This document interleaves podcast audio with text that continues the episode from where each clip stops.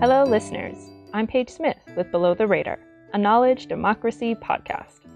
Below the Radar is recorded on the territories of the Musqueam, Squamish, and Tsleil-Waututh peoples. On this episode of Below the Radar, our host Am Johal is joined by Renee Saklikar, Surrey's inaugural Poet Laureate from 2015 to 2018. She joins us today to discuss her epic poem and story, Bramah and the Beggar Boy, Book 1 of the Thot J. Bap series. This was a 10 year undertaking which recently came out on June 12, 2021. I hope you enjoy the episode.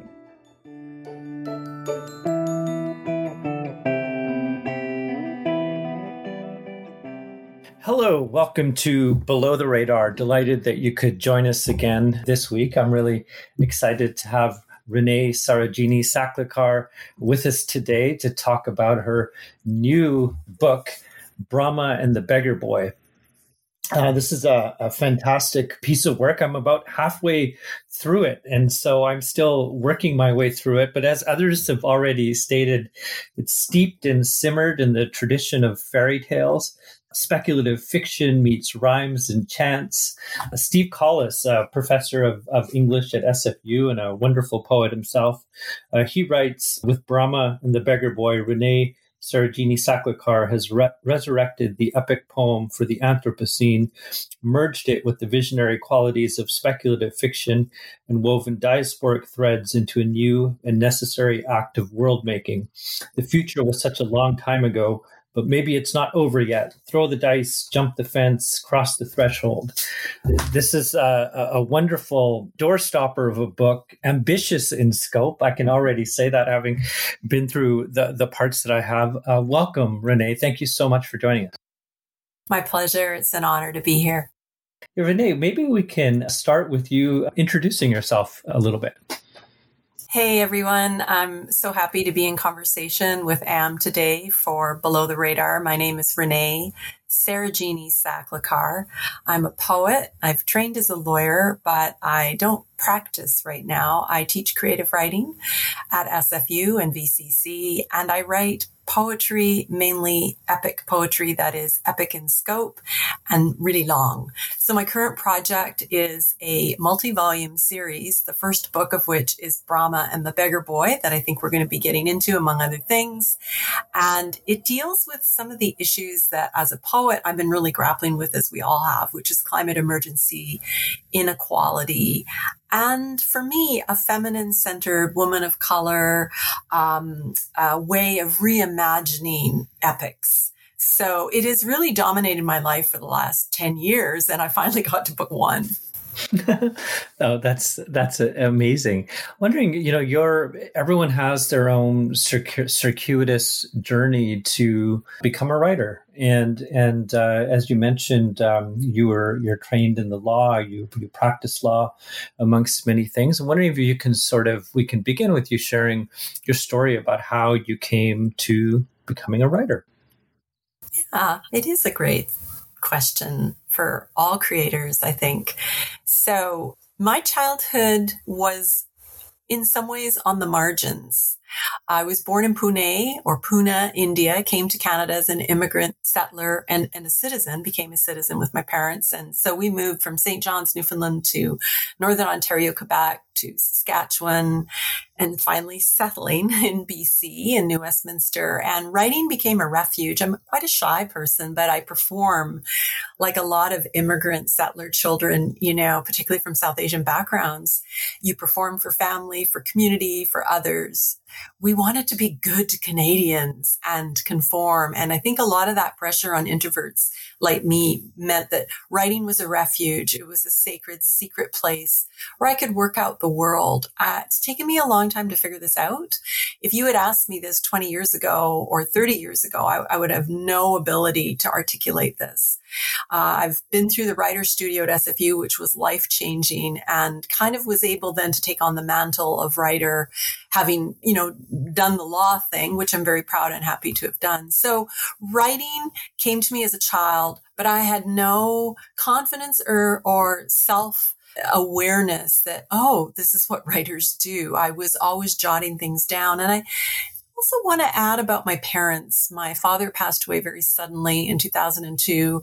My mom is now in long-term care. My sister and I are going through that process that so many do, especially in a pandemic where we're managing her affairs. She's still mercifully very with it, but you know, has a lot of health problems and going through her things. So we're sifting the, the detritus of this immigrant settler saga. And it's both wonderful and heartbreaking, right? And what I wanted to say was looking through my parents' archives on the margins, often unacknowledged, although they had many good things happen in their life. And I'm wondering if you could maybe relate, um, with your parents' own story that when we're not part of the mainstream, like who gets recorded, who gets archived, who gets remembered. And they were always scribbling. They were always writing. I had no conception of them as creatives, as writers, but in fact they were. And so this is very poignant to me. How did I become a writer? Well, I was always writing. Yeah. Yeah, no, that, that story resonates uh, really strongly with me. I think about the South Asian diaspora in BC, where many people uh, worked in the sawmills in northern BC and uh, lived these rich lives of community drama and arts and culture and politics, but rarely rendered the legibility of those stories. And so, as some of these elders uh, pass away, uh, my uncle, who sawmill Fort St. James, um, you know, think about um, that story of arrival and living here and all of that, and how uh, those stories don't get told, but how rich they were in in so many ways, and and have a lot to teach us. Um, uh, I'm going to jump to some of your earlier work, Renee, because I was there when you were launching Children of Air India. We did a wonderful event at SFU, and I know you collaborated with Mark Winston in uh, listening to the the, the bees. Uh, wondering if we can begin with that first uh, work. You, of course, were, were publishing in, in various places prior to those books coming out, but wondering if you can speak a little bit to both of those projects, which have had a really remarkable life in the world. Thank you. Thank you for asking. You certainly were there for me uh, with this momentous book that I didn't want to write. My first published book, Children of Air India, Unauthorized Exhibits and Interjections, published by BC's own Nightwood Editions, and I've stayed with them for all my other books in 2013. Um, this was the book I didn't want to write, but I had to write. You know, I can't go on, I must go on. And it, it's about the bombing of Air India Flight 182, a story that's so heavily documented and yet completely erased. So this juxtaposition of in the media and completely marginalized again, I think very poignantly relates to what you and I were talking about earlier. We have the whole saga of the indigenous experience, which is the framing mother root experience. And then us coming in as uninvited settler citizens, settler immigrants, settler refugees. We bring these tales of heartache that we do unto others and that are done to us. And so this diaspora of forgetting and remembering this constant pull who is remembered who gets forgotten. I didn't want it. It was so painful. A story the bombing of an airplane off the southern coast of ireland my aunt and uncle on it sadly, and so many other families. And then the way it's portrayed with the racism against Punjabi Sikhs, particularly Punjabi Sikh men. And how was I going to tell the story that didn't weave in to these narratives that I didn't want any part of? oh, I just ran away from it for so long. And it's really a credit to SFU, the writer's studio, to mentors, to people like you that I finally, I had to do it because what what was happening is it was shutting me down. And I think creatives can really relate to this. You don't want to take something on, but you have to, that push pull of I don't want to, but I can't, but I have to. And then it just, that overwhelm just shuts you down. So I found a way through that through documents and kind of became known as this docu poet where I look at documents, text, history, which typically isn't covered in it is now. I, I, do think i was a bit of a game changer along with many you know there's always cycles. People are always doing it and then there's a forgetting again forgetting remembering. But bringing history back into established canadian poetry that's what children of air india is and was. I mean people often characterize it as a kind of memoirish poetry book but really and it's only now that i can say this I certainly couldn't at the time, which is maybe just as well. I was writing Children of Air India for the history books. And indeed, you know, I always tell my students now that, that I instruct, you never know. You got to just do the work because you never know where it's going to take you. And so this book went out into the world and lo and behold, Owen Underhill, who I, Owen Underhill, who I did not know that we all know so well now, he was sent my book and he read it and you know i'm very honored and humbled. He had a, a, big experience with it. He it spoke to him. He sent it to a composer in ireland. And of course ireland particularly the west of ireland was where the plane went down in that rocky abandoned atlantic irish sea. I mean it's full of ghosts and story. And they liked the book and they approached me and with help of many, many people, not least of which was SFU Woodwards and SFU and the Canada Council and the Irish Council for the Arts. It was a huge collaboration, Irish Canadian. We created an opera called Air India Redacted in 2015. And boy, that was, that was truly life changing. And it leads to the bees in this way.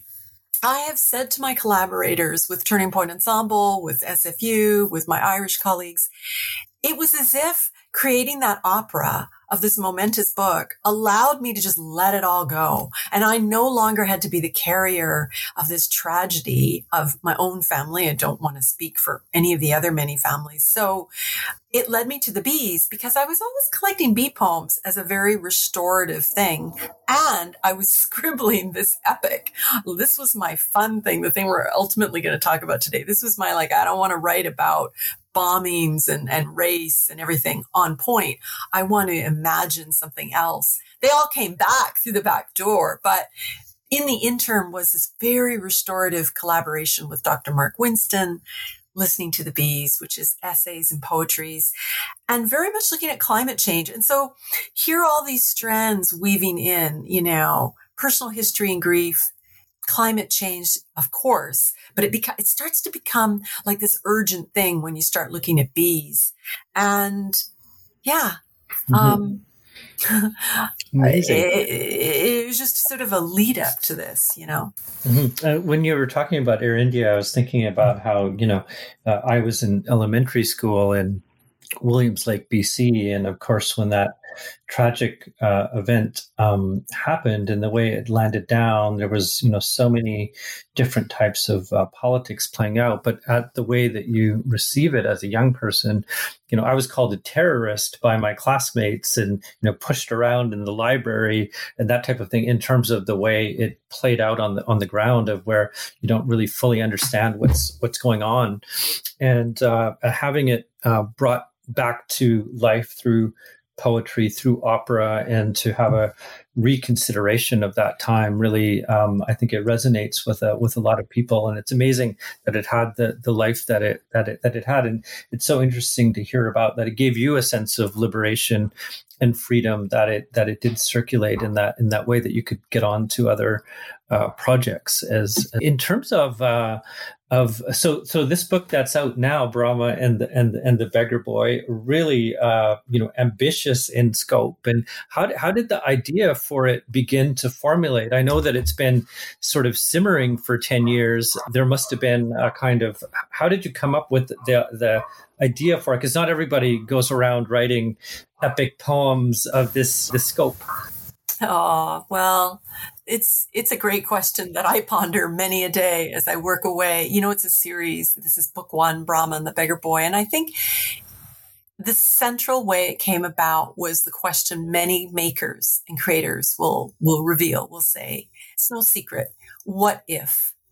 And for me, it's what if the mistakes we're making on climate and equality and inequity, right? The world's 80% and we the happy 2%. What if we don't get it right and it what what is going to happen? And everything about the series, which is actually called The Heart of This Journey Bears All Patterns, Thot JBAP. And there's a great website, chock a block full of things. So thotjbap.com. I'll talk a bit more about that, but it, it produced book one, Bramah and the Beggar Boy. Um, everything arose out of that. And it was one of those spiraling things that I think speculative fiction writers and sci fi writers and probably climate change researchers, because I've really dipped in a lot with that, to inform my world building. When you world build, suddenly it becomes vast, right? The micro and the macro. You, you want to balance it. And poetry and the epic form, perhaps ironically, but magically became the form for me. It was the container that I could put all this in. But it all came out of what will happen if we don't get it right? And what will happen to who survives and who doesn't? And for those who survive that may be on under the bridge, in the lineup, at the wall, not wanted, not accepted, not with the right papers, how will we, the brown people of the world, the othered of the world, on the front line, as some of your guests have said on this podcast, of what climate change means in terms of the water, the food, the clothing, the implements. And that led me into this whole concept of making as a form of survival. And, mm-hmm. and then the thing just took off. But it was like notebooks. I'm sitting here in my office surrounded by boxes and boxes of documents and notebooks and fragments and sound recordings. It is my life's work. I, I don't like thinking it, but it, it's that's what it's turned into, you know. Mm. You look at um, other fiction writers um, like uh, Amitav Ghosh, who's written very eloquently about climate change and sort of a, a call for fiction writers to grapple more directly um, with these questions. I'm wondering what this form of a of, of a book, um, what kinds of freedoms does it accord you beyond a more traditional storytelling technique?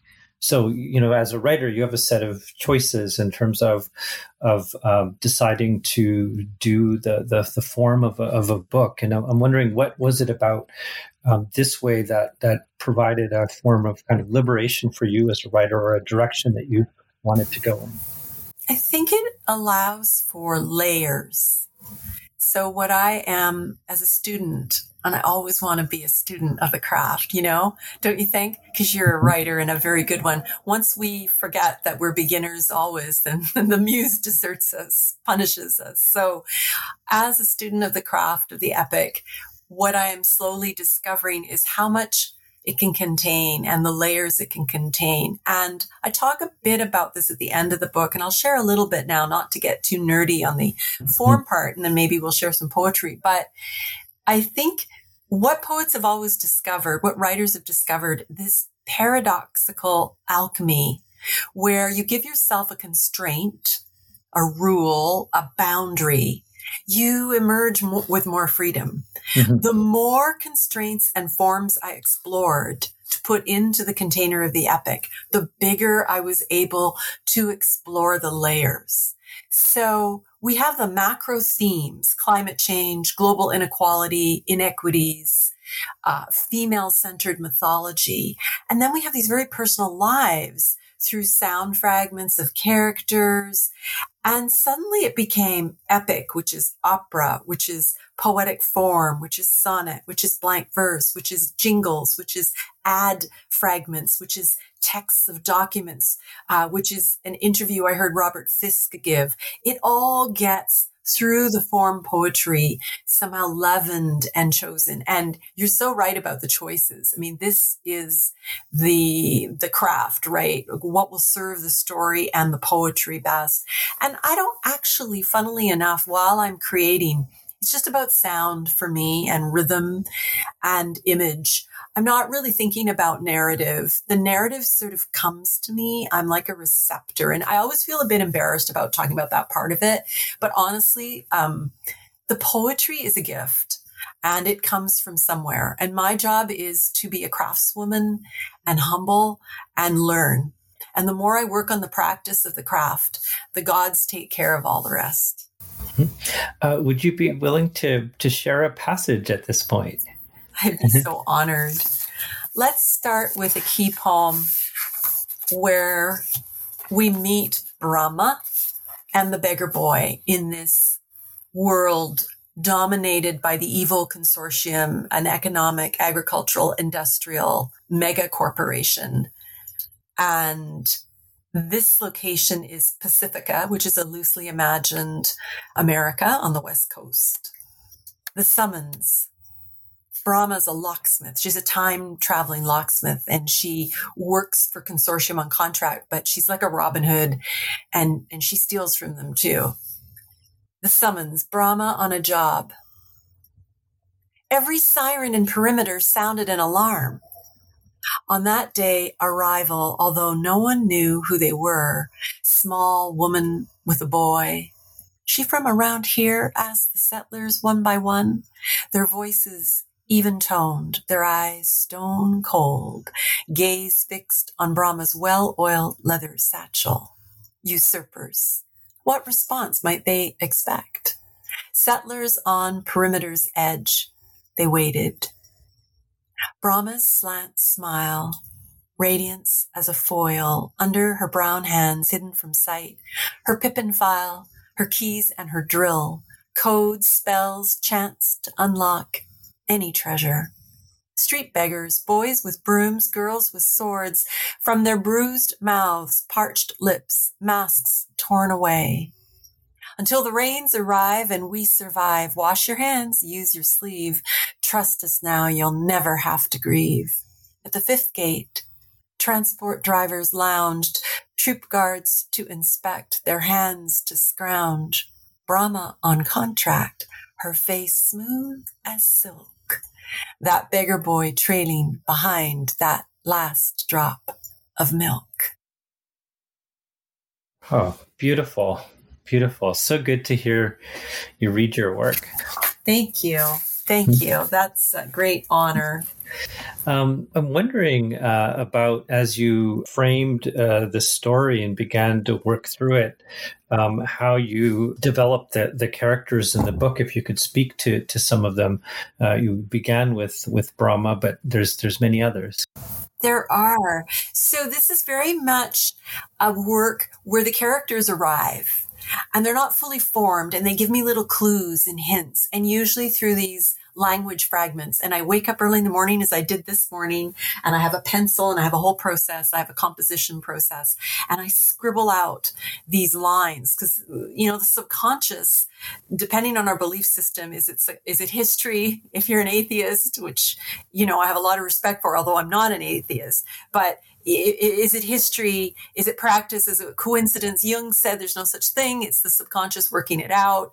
Um, or is it the muse? Is, is it some divine spirit saying, you know, here's your gift and work the craft? So the, the characters in this book are, are really, uh, the heroes are female. Bramah, who is a semi divine goddess. She doesn't yet know her origins. That's coming in a subsequent book. She's a craftswoman. She's a laborer. She's a worker. And she's doing the best she can by cheating on consortium and being a kind of Robin Hood for her people who are resistors and seed savers. There's aunties, you know, really very much informed by all the aunties I didn't have and didn't know as separated from my extended diasporic family. They are mendicants and midwives and they're fabulous and they often speak in verse. Hidden in the middle of the book is a very key character who's born in the year 2020. And I'd love to read uh, um, a poem about her when, when the time is right. And her name is Dr. Ellen, Abigail Ellen Anderson. Dr. A.E. Anderson. And she's born in 2020 in this dystopian world that's sort of one parallel removed from ours. We might fall down a portal and find ourselves in that world. I don't know, but it's similar to ours, but, but not. And born in 2020. She um, comes from a wealthy family. She's very idealistic. She's called to become a doctor. She becomes a doctor as climate change gets worse and worse, far worse and far more quickly and far more complex, with eco catastrophes layering on in ways that the people in this world never expected. So by the time she's in her 30s, things are really bad. She's working for a consortium, as many working people do, but they don't like the fact that she's idealistic and trying to vaccinate third world country um, or developing country or indigenous people or people on the margins because although they intellectually want to help resources are so scarce there there's a, a, measuring out of vaccines and medicines she is radicalized and she joins people she never thought she'd be with. And, and then there's a poem I'm itching to read about her, her you know, her radicalization. And she starts vaccinating against the uh, consortium's dictates. And uh, many things happen, a few good, mostly really bad. Uh, Renee, the, the, the looming consequences of the climate emergency clearly um, hover over the book. And in, you spoke a little bit to the, the form already, but you know, what form of resistance can a poetic verse offer us in this time? Like, what what's the capacity of this uh, form as it's taken that can take us to a new place regarding these questions because they're obviously all around us? Yeah, it's such an important question. It has so many layers.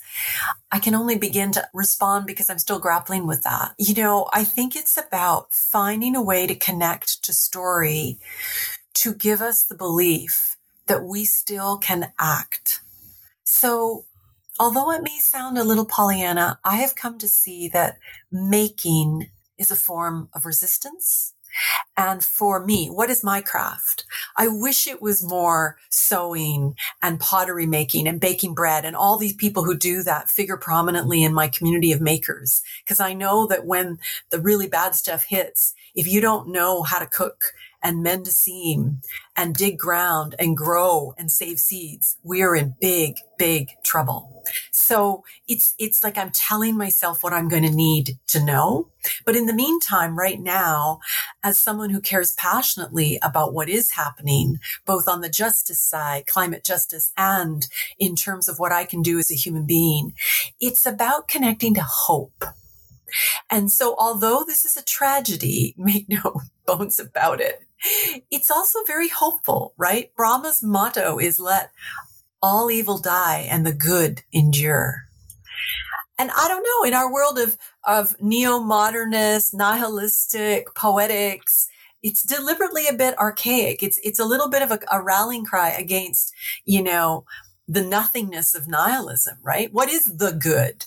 Eh, are there absolutes anymore? And what is evil? And, and so Bramah is a very interesting figure, as is Dr. Anderson. Now, Dr. Anderson is 100% mortal and she makes some just terrible decisions in her life that have awful consequences, but she also does one or two exceptionally fantastic things. And I'm very, very fond of Dr. Anderson. And so she shows that, you know, her class bias is something she has to let go of when when she's faced with this survival question. So what can we do? I think we can connect through hope to hope through action. And each of us has our own calling. And a side thing from that is guilt. Like i find in this pandemic i've experienced a lot of guilt for being where I am so that I have the benefit to work from home. And I'm not one of those care workers that's getting up at 4 a.m., mainly women of color, to go and look after my mom, who I couldn't see for over a year and I literally couldn't see, right? And we all have our stories. So Dr. Anderson arrived, she was percolating in my subconscious and boom, the pandemic hit and I'm alone a lot. And she just took over, you know, mm-hmm. this character. I'm wondering if you could uh, read uh, a little bit more. Thank you. Excited to do so. So here's the first time, book one of the series, Bramah and the Beggar Boy, that we meet the good doctor. We don't know her name yet. The good doctor, as posted on Cyborg number six. To whom it may concern, fluttering in the wind rags of paper. Although scorned, and fearful of. I found myself and sought them. Marauders, vagabonds, traitors, riffraff, brigands, invaders, survivors. They save seeds in glass jars. At the bridge of locks cut off, waxed paper still redolent of honey, and the flowers, documents, and escape, a series of borders once would have been unthinkable. Now we are close bond enough. I've discovered colony collapse. I've discovered the despair of queenless. I've seen oceans overflowing, then sink, smelt ice, the sound of it cracking, then I've hugged close glass vials and my microscope. I've told beggar boys and girls, this is a chalice. They laugh and point. They help me barter for glass. Signed, Dr. A. E. Anderson. Beautiful. Beautiful. Renee, I'm wondering if you could speak a little bit to some of your influences um, around the book. You know, we have examples of, of people writing in this form in contemporary times, but there's probably also very ancient influences that go into this book that probably resonated with you as a reader uh, in some time. But wondering if you could speak to that. Your questions are treasure. Yeah. So you know, when I started writing this, I was maybe typical of literary uh, writers, a little bit, you know, looking down my nose at uh, a certain kind of speculative sci fi fiction, principally because I felt very alienated as a woman of color maker. It's so heavily dominated epic fantasy uh, traditionally, not now. Now there's an explosion that's fabulous. But at the time, you know, certainly 10 years ago when I was starting to get aware and, and, woke to speculative fiction, I was a bit put off by the white maleness of it. And that forced me to look up people like Octavia Butler. Now, there's no question that Tolkien, um, George R. R. Martin, and then going way back, Homer, I'm reading a fabulous translation of Homer by Emily Wilson. So it's a, it's this female scholar who has retranslated um, the Odyssey and it is such an influence. It's all in blank verse, which also figures a lot in my epic. So there's also the cultural aspect. Um, but I, I wanted to say Octavia Butler, she really stood out for me when I was doing my initial research 10 years ago about, well, how am I going to approach this speculative fiction thing? You know, there's the epic, but then there's speculative fiction. But of course, the more I read of women of color practicing Nalo Hopkinson and so on in this field, it actually led me back to the sort of three mythic strands in my own being.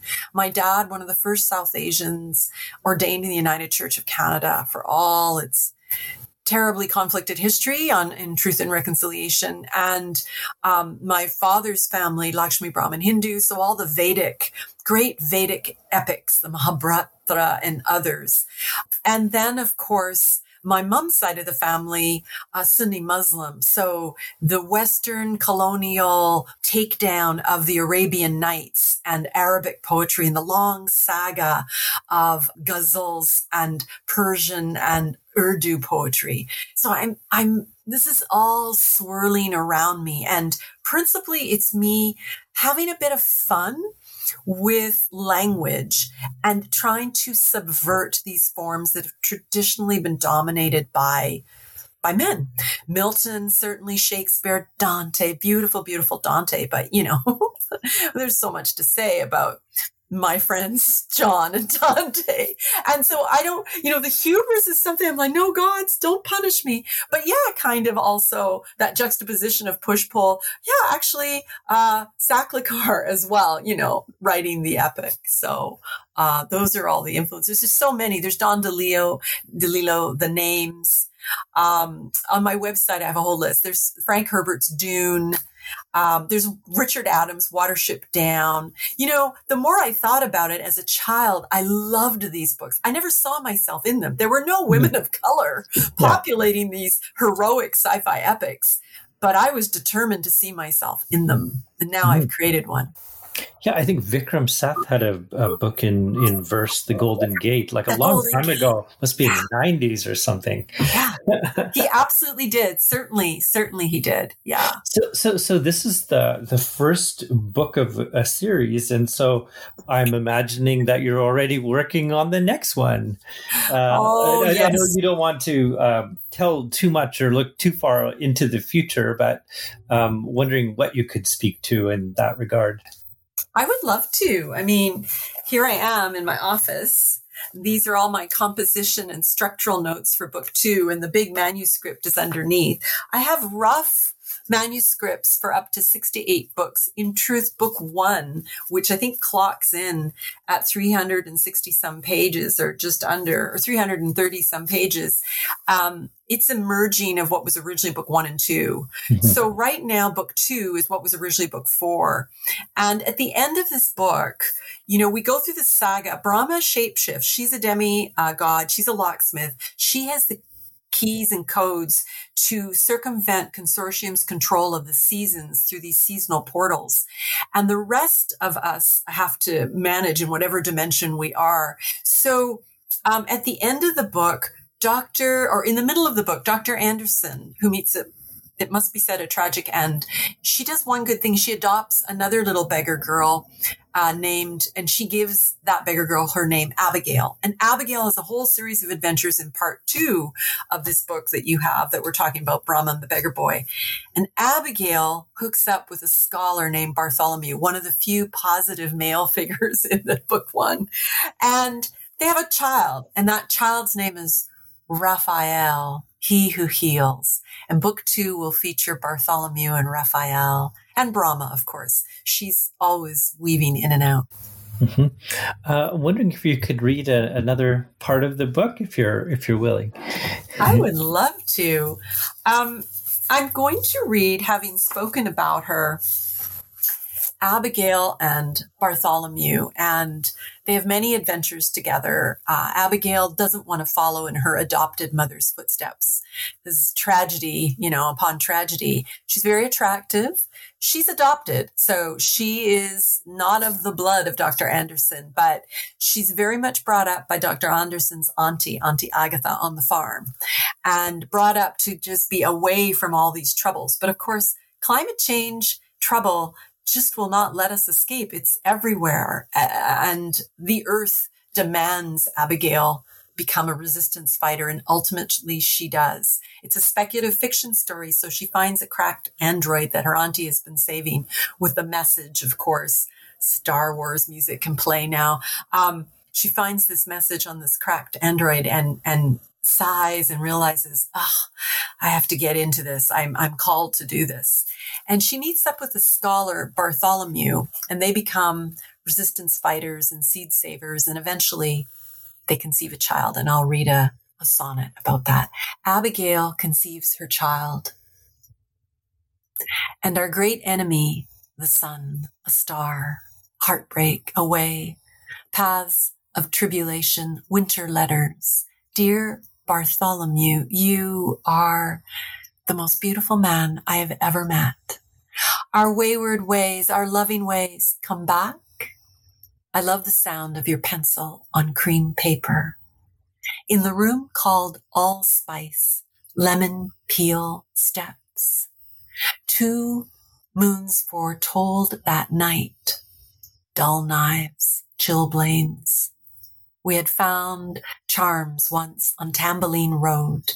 Girls, if from Tower Juniper were to, we knew nutmeg, if moldy were poison, means to light a fire, boil water, soft rags. My cervix dilated. We held hands, breathing that cherry red coat, that open field meeting. Beautiful. Thank you so much, Renee, for joining us on Below the Radar. Bramah and the Beggar Boy is out with Nightwood Editions, and uh, I'm positive this is going to have a great life in the world as well as the books uh, to come. Thank you for spending a decade on this, Renee. This is uh, going to have a, a great life in the in the world. Thank you so much for for joining us. My absolute pleasure and privilege. Thank you, Am. Below the Radar is a knowledge democracy podcast created by SFU's Vancity Office of Community Engagement. This has been our conversation with Renee Saklikar. Head to the links in the show notes to learn more about her work. This is going to be the last episode of the year, as our production team will be off for the winter break for a few weeks. Below the Radar is going to return in the new year, but in the meantime, we have over 150 plus episodes for you to catch up on. You can also stay up to date with Below the Radar by visiting us online at sfu.ca slash VOCE, as in Vancity Office of Community Engagement. Or you can follow us on Instagram and Twitter at SFU underscore VOCE or on Facebook at SFU VOCE. Thanks again for joining us on Below the Radar, and we wish you a restful season.